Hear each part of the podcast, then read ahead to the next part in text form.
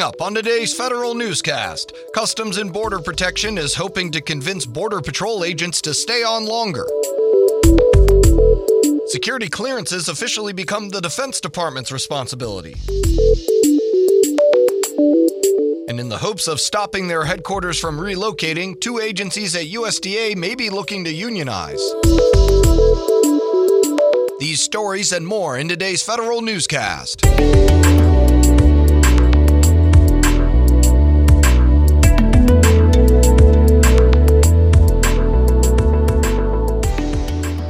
Welcome to today's episode of the Federal Newscast. I'm Eric White. Customs and Border Protection will start paying Border Patrol agents a little more for sticking around. A new retention incentive will pay GS 12 and 13 agents a quarterly bonus equal to 5% of their base pay if they enter into a 12 month service agreement. The agreements will become available to agents in May.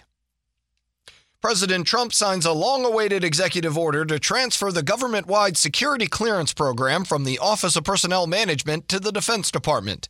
The EO renames the Defense Security Service as the Defense Counterintelligence and Security Agency and designates it as the new government wide security clearance provider.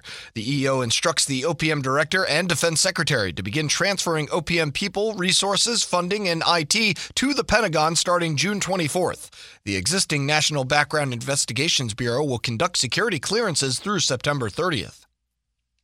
Employees at the Agriculture Department's Economic Research Service are considering taking steps to unionize in the hopes of keeping their headquarters from moving. They'll vote May 9th on whether they should form a collective bargaining unit under the American Federation of Government Employees. The National Institute of Food and Agriculture will also be voting later in May. AFGE says it's not promising employees that it can block the proposed relocation of ERS and NIFA outside of Washington, but says a bargaining unit would give them a louder voice to protest the relocation. A former State Department employee pleads guilty to conspiring with Chinese agents.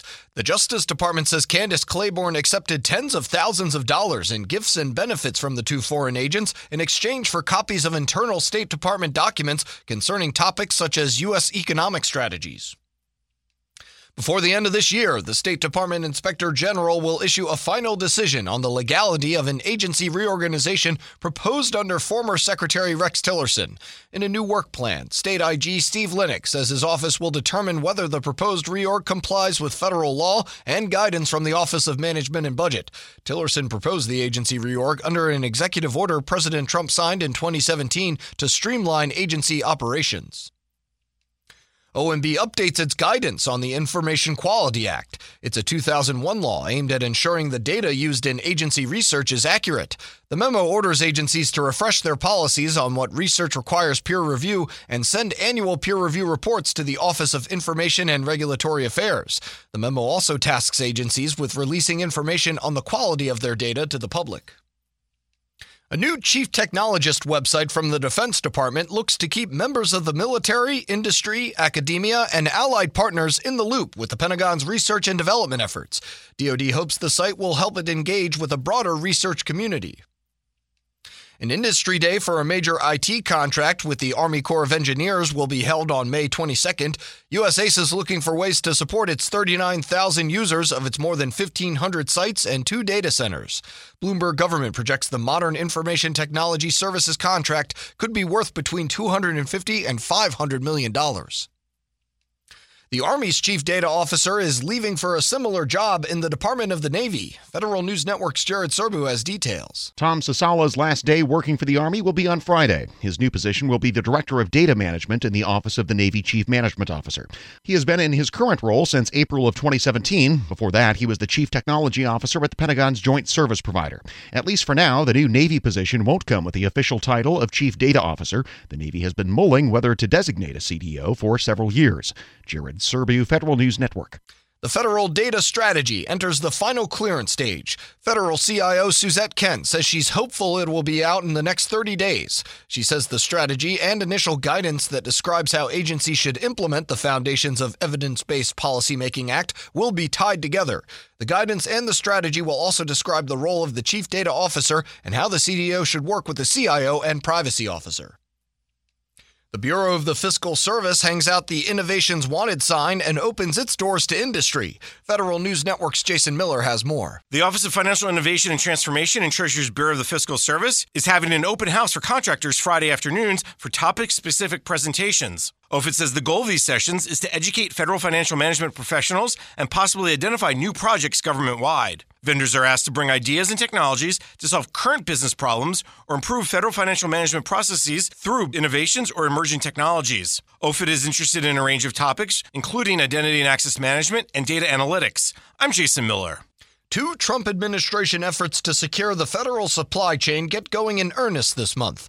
First, the Homeland Security Department's Supply Chain Risk Management Task Force held an all day meeting yesterday to develop plans and recommendations to improve information sharing and the use of data to make risk based decisions. Coming next week, the Federal Acquisition Security Council will hold its first meeting to enhance the government's supply chain risk management practices and begin work on a complementary set of work streams as the DHS industry effort.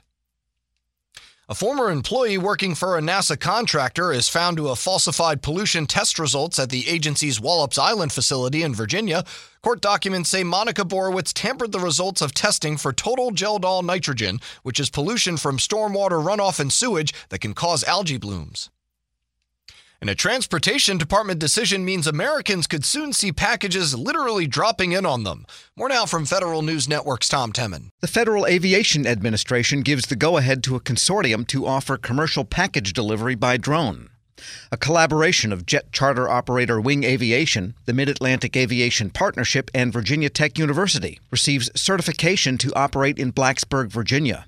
It's the first such certification under a DOT initiative called Integration Pilot Program, aimed at safe unmanned aerial operations in U.S. airspace. I'm Tom Temin. You can find more information about these stories at federalnewsnetwork.com. Search Federal Newscast. Subscribe to the Federal Newscast on iTunes or Podcast One, and follow us on Twitter. Our handle is at Federal Newscast. I'm Eric White.